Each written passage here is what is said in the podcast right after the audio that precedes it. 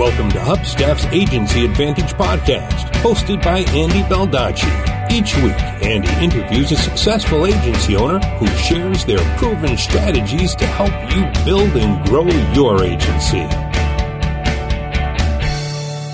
Hey everybody, Andy Baldacci here, and this is episode number 20 of Hubstaff's Agency Advantage podcast.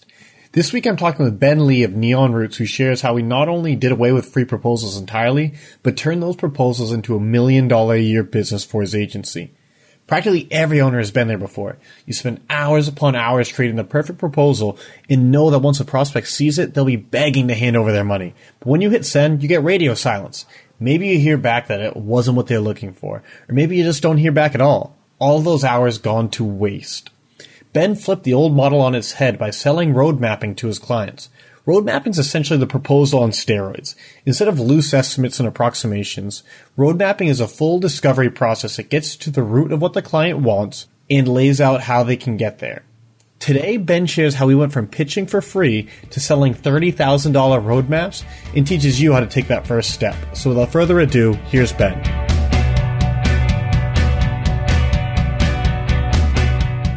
Right, hey Ben, thanks for coming on the show. Hey Andy, how's it going? Not too bad.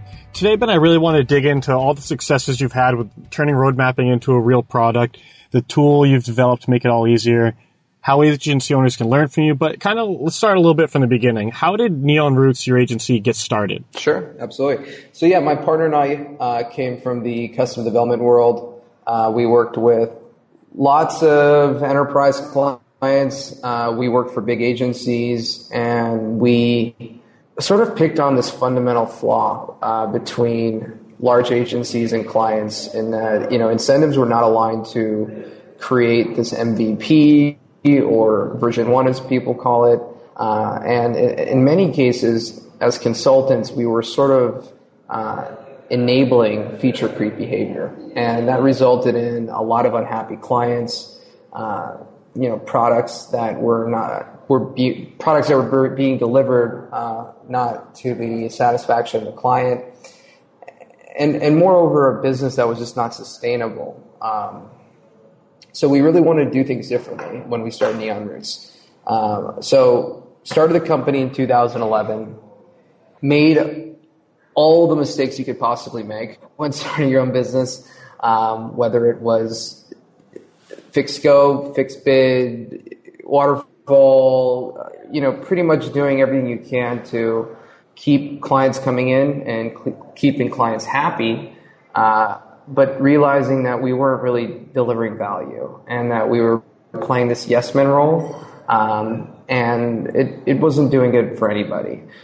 So road mapping really came about our second or third year in business um, we had a client at the time who was going to spend a lot of money with us. You know, he was he was a startup individual. Um, he had a, he had an enormous budget, but had he lacked the focus or discipline to be a good product owner. And at the time, we we really needed the business. So my my business partner, my partner Drew, and I were kind of sitting in a room one day, and Drew was looking at me, and he's like, "Ben, don't do it." He's like, "Don't close this deal. Like, you know what's going to happen." And it's going to burn out our team and no one's going to like the project and it's going to turn into a mess. So at that time, um, I had learned of the concept of paid discovery through other shops, um, obviously through Brennan. Um, Brennan and I had been uh, working together and he had been uh, sort of talking about the concept of it early on when he had his first course called uh, the Master Class.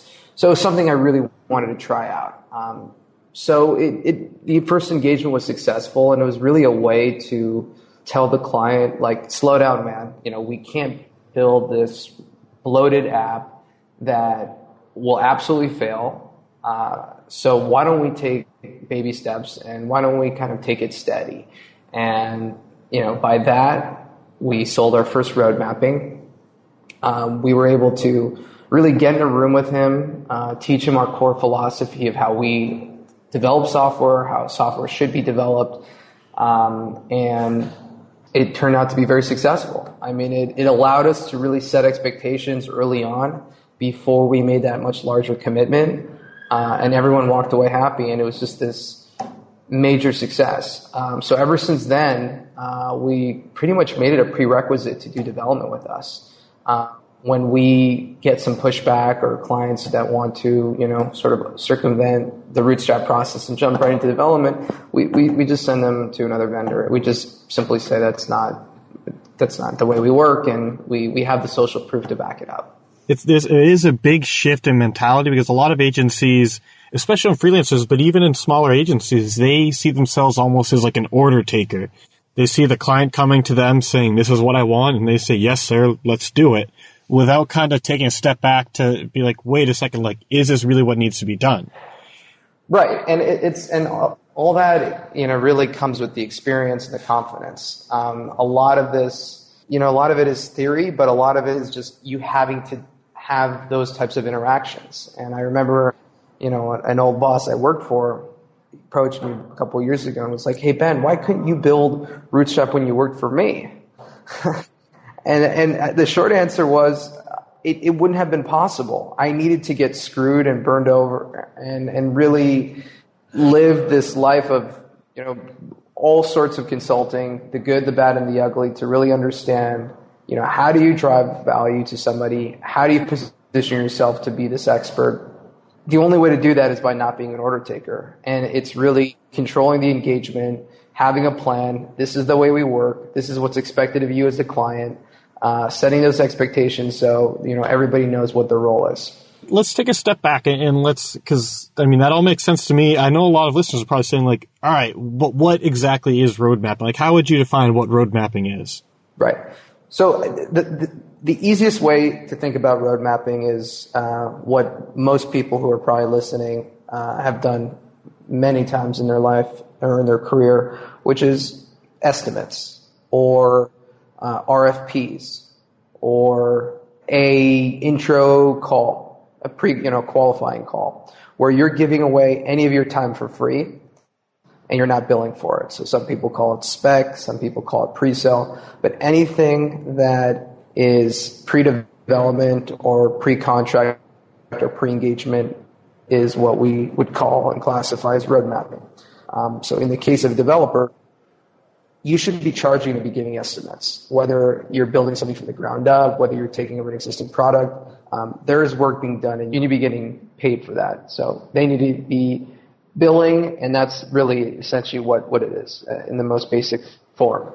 People are going to say, like, why would a client ever want to pay for that when they usually just get it for free from everybody else? If what, what I, the strategy that I use is I try to find out how many people they're talking to. Um, how are they shopping around? How long have they been shopping around? The types of vendors uh, they are talking to, and I, without taking shots at anybody, I, I, I try to point blank ask them, you know, what have the numbers been like from you know vendor A or vendor B? Uh, and they kind of always say, oh, well, it's all over the place. You know, we're getting lowball, we're getting really high numbers. And then I say that's exactly the problem.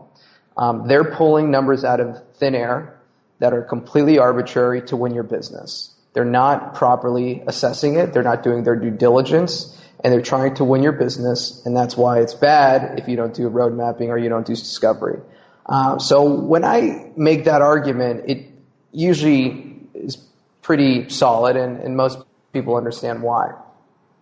Um, something that kind of, again, annoys me is when I see a lot of, especially in custom software, you see the sort of run of the mill software development agencies advertising free quotes. You know, that annoys me more than anything because it's just something you cannot do. If you, anybody has built software before, you can't give a quote in five minutes or guaranteed quote in 15 minutes. It's just not possible. And once you throw that number out, that client's going to never forget it and you're sort of going to be in a loss the simplest way to put it is the educational factor of why they're approaching it the wrong way, both from looking for order takers as well as free estimates. You know, we're not looking for someone to install our carpets or our mini blinds.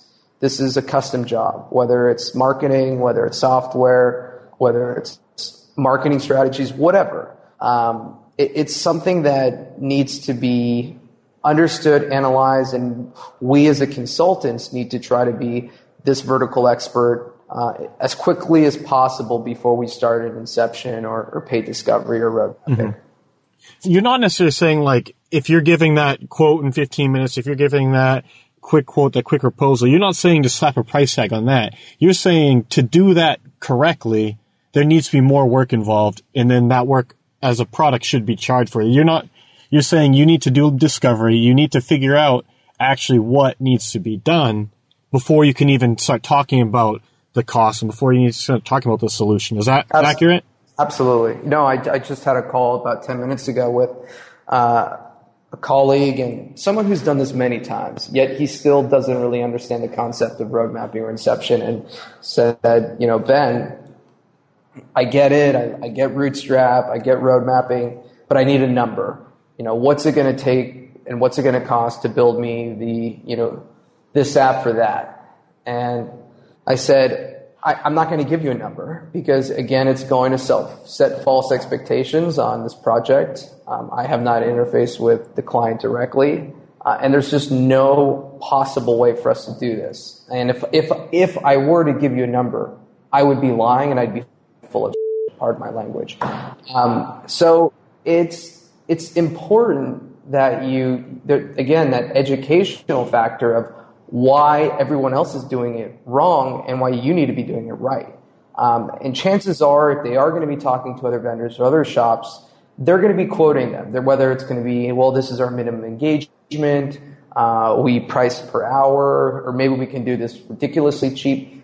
That's the context of you know different conversations of who they're talking with. But if they talk with you and you put in a little extra time, not to try to weasel your way out of answering the correct question of you know, what is this app going to cost or what, what is this project going to cost? But simply saying, that's not how we do things. Here's why. So if you want to get to that number, here's the plan to do that. And it's going to be a lot better than a guesstimate or an estimate. It's going to be something very close to what the cost of the project will actually be. It's like, especially when most people, when they come to you, you're probably not the first agency they've talked to, even for this project, but especially not like in their career. And if, when they say like, oh, well, I really need a quote right now, I'm sure if you ask them, all the other times you've gotten a quote, how accurate was it? Usually it's going to be the the final price to be way over what they were quoted at, or what they you get is not what you wanted at all because they didn't estimate it right. So this is really a way to say like, all right, let's let's back up a bit. Let's figure out what you really need. Let's scope it all out. Let's make sure we know what needs to be done, what doesn't, and only then can I give you a price. And that price will be pretty accurate. There still might be some changes, but we'll know going forward exactly what's needed from both sides. That's exactly right.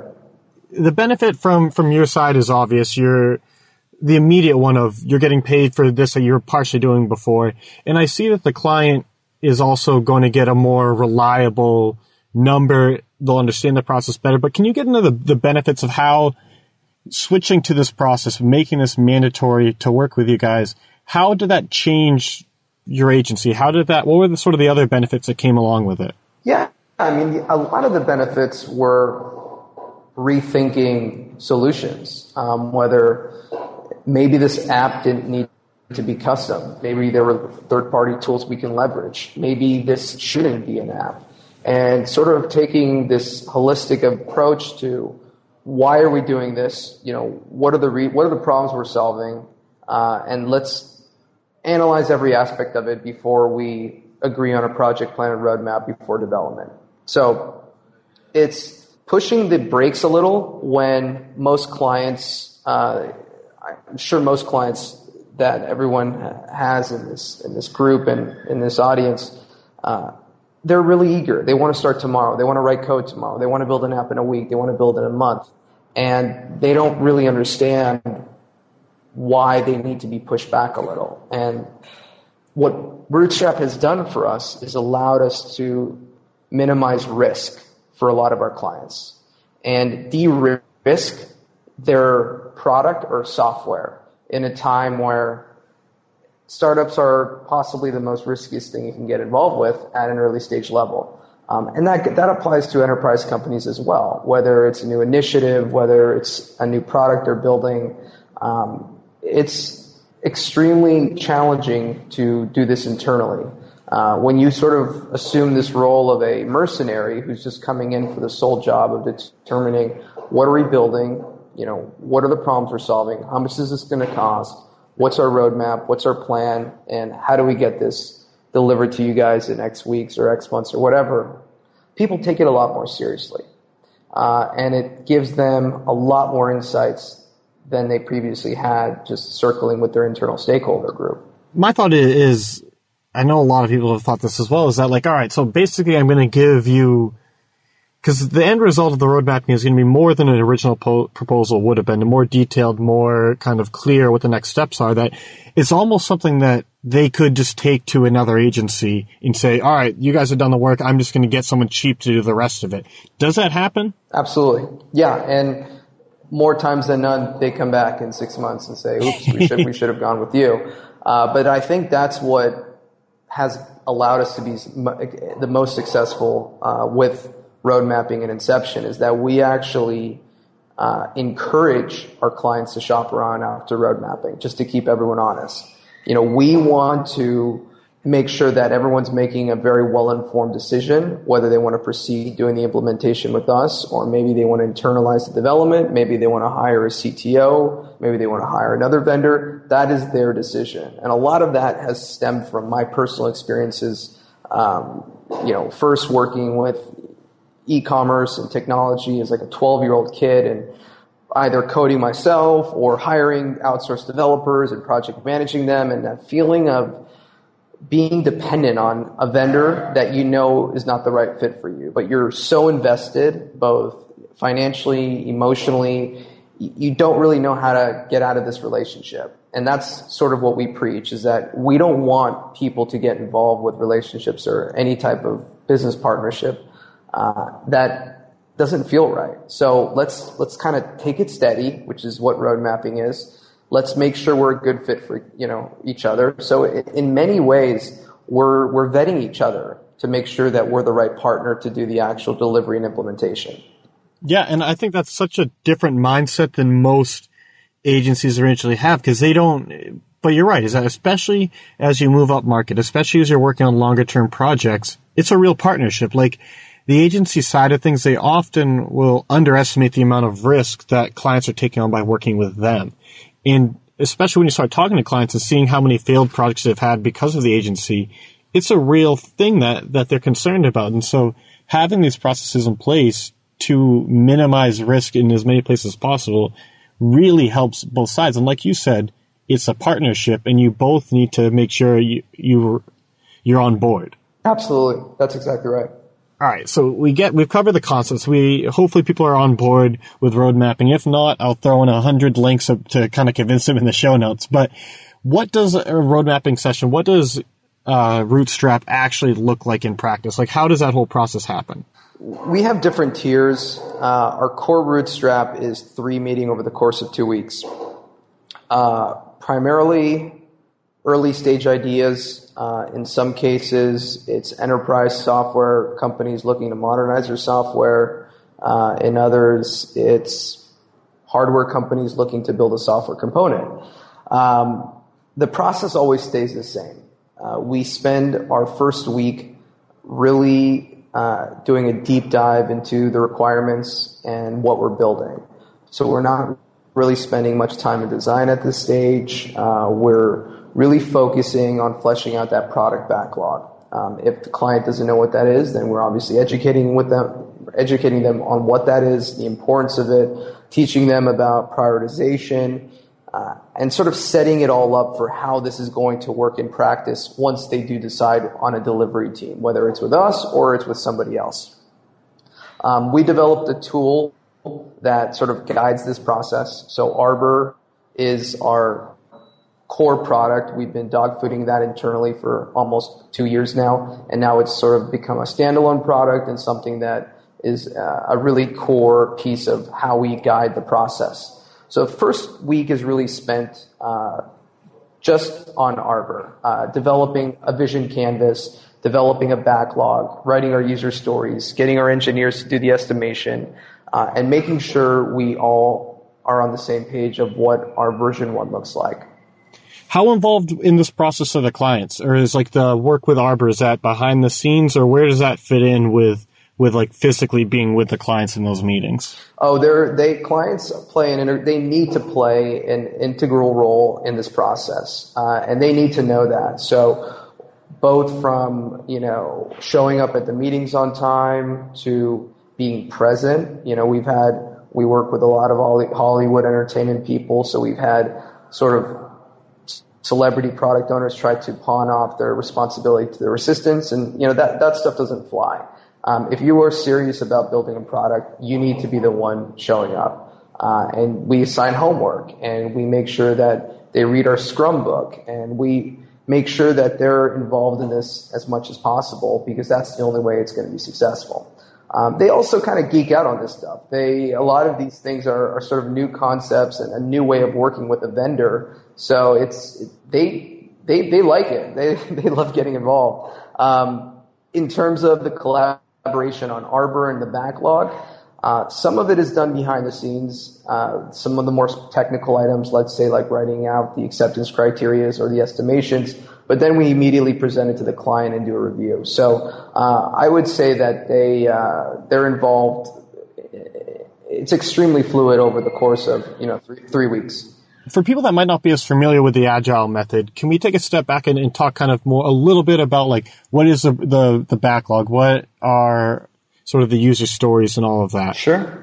You know, agile is is kind of this fancy term for constant communication and transparency and and very quick collaboration and iteration in, in product development. Um, the product backlog is a living document and it needs to be represented as such. So um, in many cases, as a service provider, you've probably seen, you know, functional specs or RFPs or documents with all these notes and features, and that's okay. And we can extract those and put them in a product backlog. But the product backlog, it, it's, is essential for a product, but it's also important to educate your client on the notion of nothing being fixed. A product backlog is a living document, like I said earlier, and features can change. Sprint one, we may have a, as a user, I can be able to log into Facebook user story, and then in with Sprint two, we might have a totally different one that we can change, and that's okay. So the Agile framework supports that flexibility that is needed in software development. Um, so it's it's very important out of the gates to explain to a client that you know, we can work against a predetermined set of specs or features, which is your product backlog. But we also have to have a very clear understanding that this is a living document. It will change. It always changes. There's always going to be new features idea, feature ideas. There's always going to be feedback. There's going to be bugs. There's always going to be things that are added to this product backlog in the course of the development lifecycle before you had this tool to kind of maintain the living document of the, of the, backlog and kind of get everything in one place, what were people using? Like, what did you guys use before you developed this? Three by fives in Google Docs.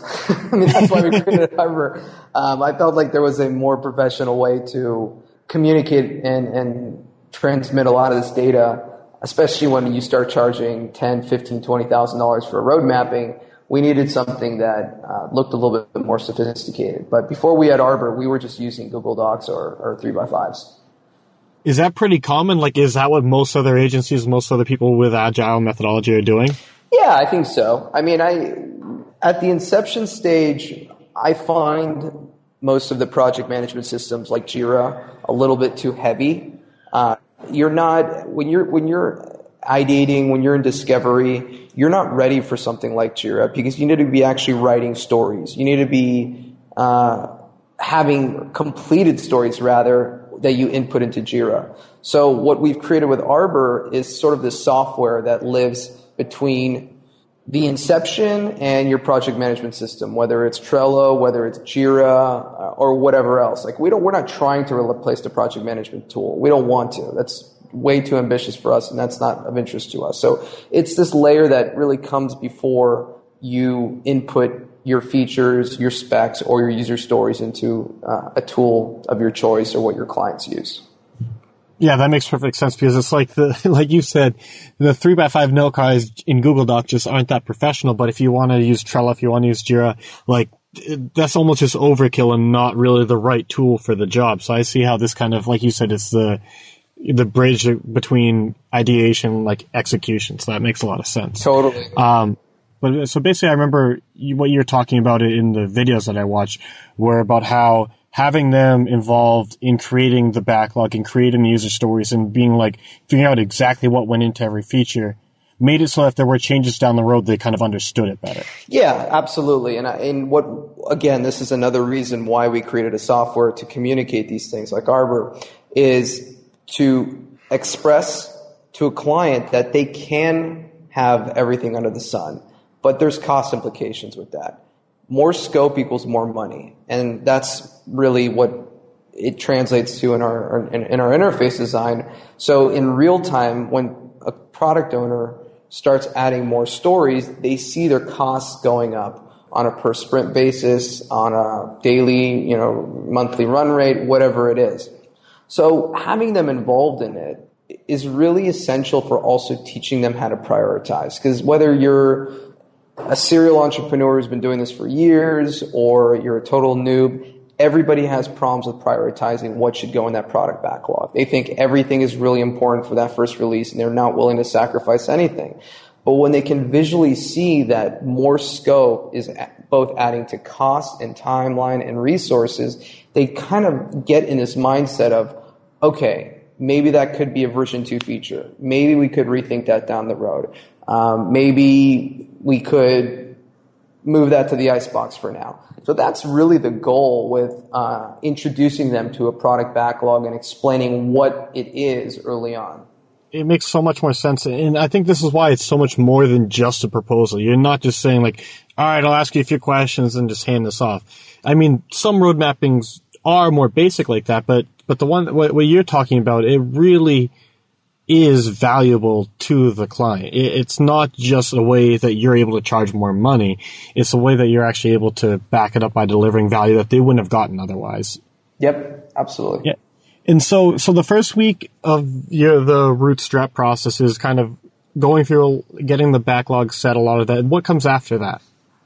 Typically, we like to do sketch work. So that's once we've agreed on and we've established what our feature set will be uh, for our first release. Uh, we like to move to lo-fi sketch work, which really uh, communicates the flow, uh, the user experience, the interactions of the app without taking it too deep of a level. So we don't really work too much in the visual language at this stage. It's really just getting them to understand uh, at a storyboard concept stage what this app could look like and feel like.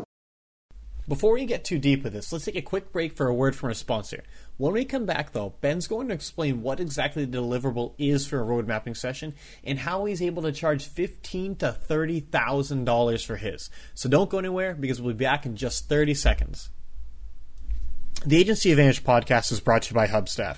Now, Hubstaff makes time tracking software for remote teams so that you can stop tracking time with spreadsheets or on the back of napkins or whatever else you're using and start getting the insights into how your team is actually spending their time that only screenshots and in depth reports can give you. Our best clients are agency owners, and while they love the accountability that comes with it, it's sort of like Upwork but without all the crazy fees. Where they really find the true value is by being able to connect Hubstaff with a project management tool to see what tasks are taking up their team's time. Think of it as Google Analytics for your team. I do want to warn you though, there's a good chance once you see this data, you're going to be sick when you realize how little time is spent actually delivering the project itself. But you can't set up the procedures to make your agency more efficient if you're just guessing where time is being spent. So give Hubstaff a try so you can stop guessing and start streamlining your agency. Head over to hubstaff.com today and sign up for a free, no credit card required, 14 day trial and get your agency back on track. All right, now back to Ben. And once everything's kind of wrapped up, do you what's the deliverable to the client? Like what do they get at the end? We we tailor deliverables to what the client's needs are. So whether a client is coming to roadmap with us for the intention of finding a development team and not doing development with Neon Roots, the deliverables are going to be vastly different than somebody who doesn't have a development team, uh, needs to raise, raise a round of cash, and needs a lot of more of those glam shots and click through uh, prototype material to get them fundraising. So it, it, it definitely varies, and what we have learned by doing, you know, over a hundred sessions for over three and a half years now is that it's not a one size fits all. Um, every business is going to need something different, and understanding early on what those objectives are, and just point blank asking the client, what do you need to do this for? They all need to develop something. We get that, but what is the most immediate business objective after you do road mapping with us? In some cases, it's raise capital. Some cases, it's board approval for with stakeholders. Some it's going to be uh, taking that and shopping it around. So understanding what those objectives are allow you to tailor a much more tighter deliverable set that they'll likely buy onto. Yeah, that's that's actually like really cool that you said it that way because the way I think a lot of people think about uh, road mapping is they almost see it as like purely kind of productized consulting. They say like, all right, there's a set fixed list of deliverables. There's a set price. That's my road mapping session. And that can work. But uh, it seems like the way you guys implement it is almost like taking it to the next level where you're, you're realizing like, all right, that does work to a point. We all do follow the same general process up to a point. But beyond that, the, the clients have different needs. And if we're able to cater to those needs specifically, it's going to be even more valuable to them. Yep, exactly. I know it's going to be different, but like, what do these start at in terms of cost? Uh, we go anywhere from 15 to 30,000. So, uh, 15 is more of a, we'll call it a starter bootstrap process, uh, or starter kit where they're getting the product backlog, they're getting design, they're getting the flow, and they're getting enough to start development on Monday. So we, we like to think of it as both a project plan, uh, and a roadmap to communicate the requirements that need to get built. Um, so that would be the starter one. Um, the more advanced packages typically involved with people seeking funding. Um, so, you know, we match some of our advisors who help with term sheets. Uh, we help with uh, projections. We do some usability testing against the clickable prototype we've developed. Uh, we do research. We actually go out and do customer development. Um, we do cash flow projections. So it's more of your private incubator, if you will, um, in that we give you all the tools that you need to go raise capital and be successful. And so those numbers, I think, might scare off a few people who like that's the size of their the projects that they're working on. When you first started doing this, like what did you just immediately build bill 15k right off the bat, or did you work up to this, or what was that like? Um, we we worked up a little bit, but we we always worked in a very specific niche of projects that were always in the six figure range. So it was a little bit easier for us to to jump up. That being said, you know I've worked with uh, many. Uh, of my students, uh, people that I'm teaching and working with who don't have those budgets. And, you know, I'm, I'm actually in, in, in, Buenos Aires right now. And one of my really good friends does a lot of, uh, media and visual design and experiential design with big, big brands and companies. And his typical project size is anywhere from three to 5,000 just last year, I finally have gotten him to understand the importance of road mapping. And bear in mind, the culture in Latin America and the U.S. is very different from a sales standpoint. Uh, you know, how you close the deal, the multiple layers of bureaucracy involved that we're lucky and fortunate to not really have in the States all affect the deal. So what I've worked closely with him on is determining how can you package something that works and that you're not spending and, and spinning wheels, you know, all day writing these RFPs, spending hours and trying to get all these big brands and labels to to to engage with you. So what I worked on with him is figuring out some number. In his case, the number was 10% of the project. So let's say he's doing a project for uh, Coca-Cola and it's a $5,000 engagement and he knows that he's got 20 other vendors bidding on this work. So he wants to put something out that's competitive enough, but he's not sure, you know, the opportunity cost is there because he may not get the business. What I've taught him to do is take a number, let's say call it 10% of that budget, charge the client to write the RFP and, you know, put more time in than your other vendor would and try that approach. Um, he's implemented that in his business. He's been extremely successful with it. Some people say no, but a lot of people say yes. And the main reason is because clients take you more seriously when you don't do free work. When you tell them that you have a policy and that you will credit the money, you know, and in this case, what I've told him is his policies, credit the money back. So if they're getting, if he's getting 500 bucks to do road mapping and the client decides to, you know, move forward with the engagement, that $500 becomes a credit. If they decide to work with another vendor, he gets 500 bucks and he pockets that you're basically just saying like I'm I'm a professional. I have a way of doing things. This is how it works. Like you because and again it kind of goes back to thinking of yourself as not just an order taker, but thinking of yourself as an architect, as a true expert. And that's why clients are hopefully coming to you and that's why you're able to charge bigger rates. So if you're saying you're an expert in this, you can't really let the client drive the entire relationship. You need to say, "Hey, this is how I work. If you want a good number for me, if you want to make sure this project is successful, we need to follow this path. And also, one, one thing that's important, Andy, is that clients don't want to feel like they're being a guinea pig. So this is like, so that this is not a new style or technique or approach that you're trying just on them. So I think it's really important that where you're putting this information, it lives on a WordPress blog, it lives on your Medium, and it looks very professional, or your website, that this is the way I work, this is how we do it, here's the link, yay or nay, you know, go or no go. Um, I, I try to avoid lengthy emails and getting into the weeds of, okay, well, if we're going to work, you know, I need 10% of this and making it too confusing and they're just going to say, screw it, you know, I, I'm not interested. But if it looks like people have had multiple successes and wins by following this approach and process, the probability of you closing more of those deals is going to be a lot higher.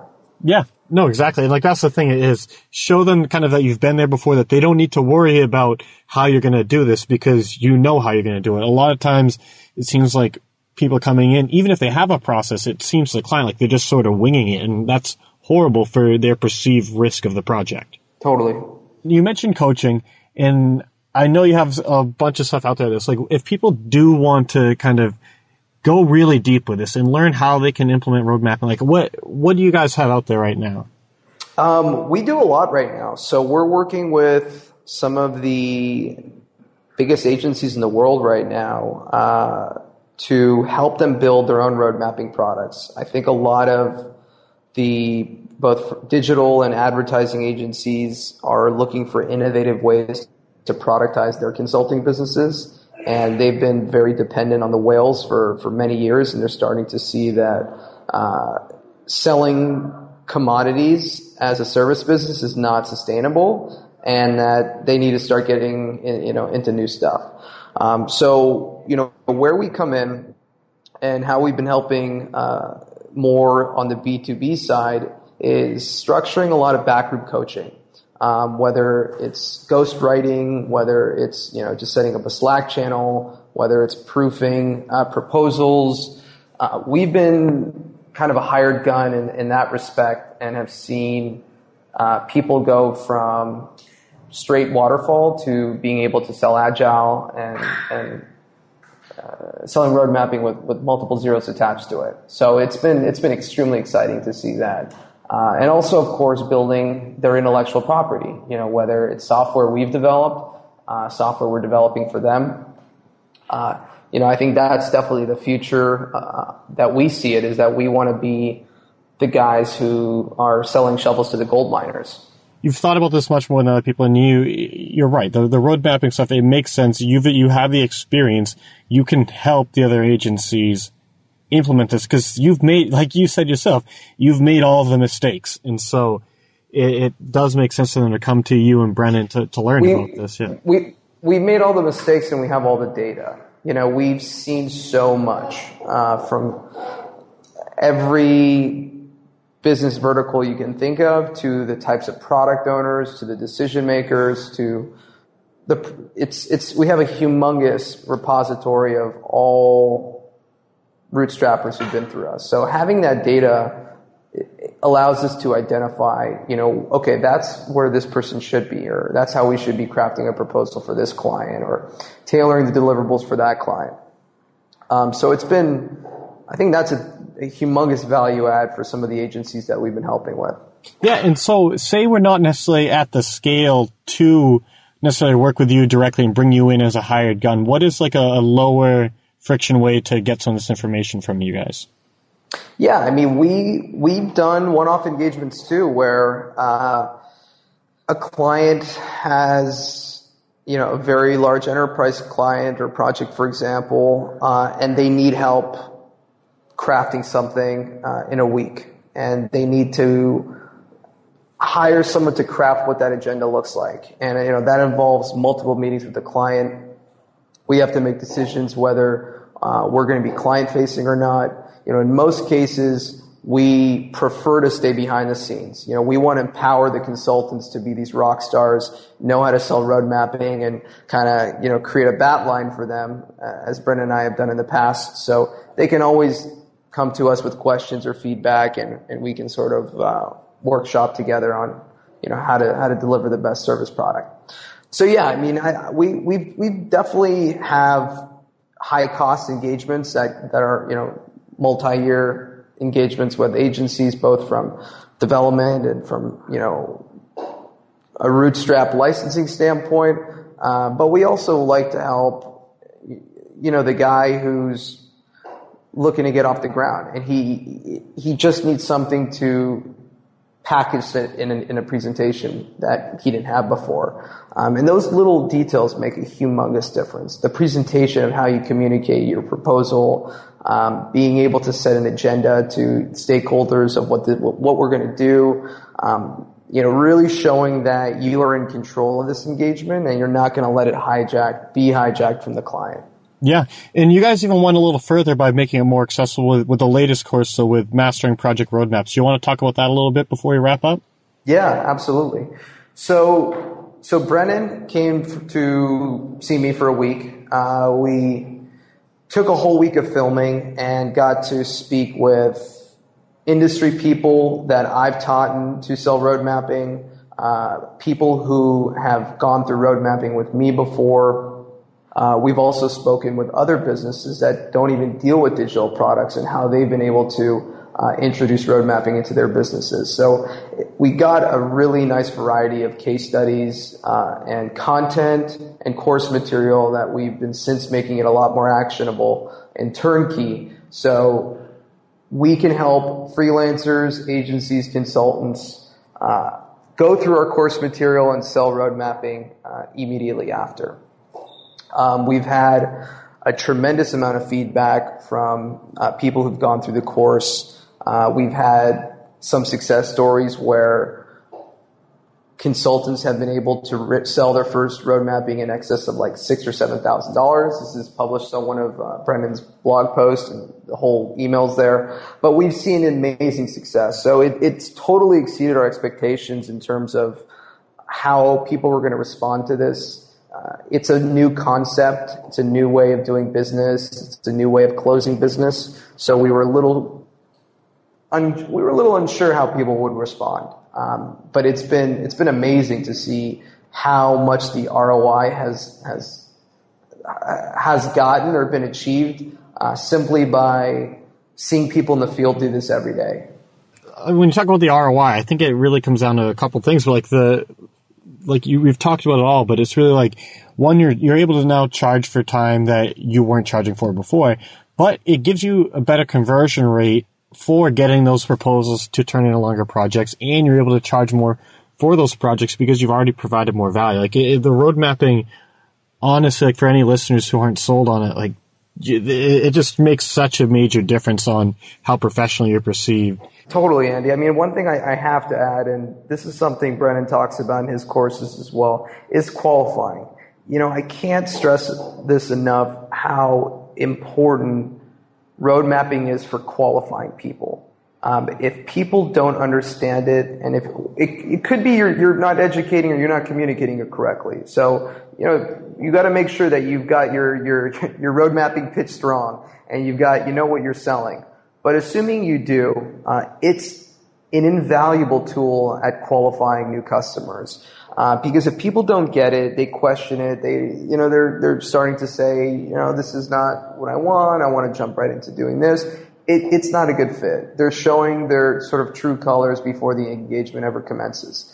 Um, so for people who have trouble qualifying and are not sure, you know, how to make the best relationship possible with a client, uh, road mapping does that. It, it, does that work for you. Yeah, and I mean, I think most agencies out there, especially smaller ones, especially people that were recently just solo freelancers, they have more than a handful of stories of crazy, so-called crazy clients who just the projects were horrible and all this. Like, you're right. This is a great, easy, for early way to kind of weed a lot of those clients out. Yeah. Totally. That's exactly right. And so where can people go to find out more about the, this course?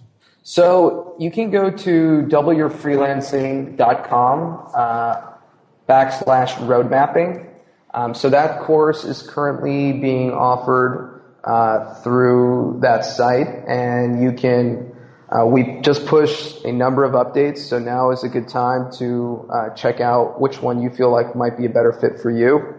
My Twitter, uh, ben at, at Ben Lee NR. Um, you can hit me up there. Neonroots.com, uh, rootstrap.it, or getarbor.io, which is our software tool. So any of those channels, um, I'd love to work with more and more people looking into get into road mapping. So again, it, we're always looking for ways we can help um, champion the you know the small guys as well as obviously helping the agencies. So it's it's one of those things that it, it's very rewarding when we can kind of uh, reshape somebody's consulting business and have them start making a lot more predictable revenue. And so the last thing is just what would you say to kind of the agency owner who wants to get started with this? What's like a good first step to getting their feet wet with road mapping? Testing it. You got to just start selling and selling and interacting and trying and iterating on it. Uh, I think that having a course uh, like you know what Brennan and I have produced is brilliant, but you can't just have it be theory based. You need to put that into practice, and you need to make sure make it actionable. And that's really what we've been focusing on the past couple weeks in these updates. So what I mean by that is you need to just start communicating with clients. Don't be scared. Don't be shy. Tell them your approach. Tell them your process. Test the numbers got to do that split testing approach with this. There's no other way because you're going to start getting that feedback and that data is really what's going to help you turn this into a, your own standalone business. No, that's perfect. And so, Ben, I really appreciate you coming on today. Likewise. No, this was great, Andy. Thank you so much for having me. All right. Thanks a lot. Talk to you later. Okay. Cheers. All right. See ya.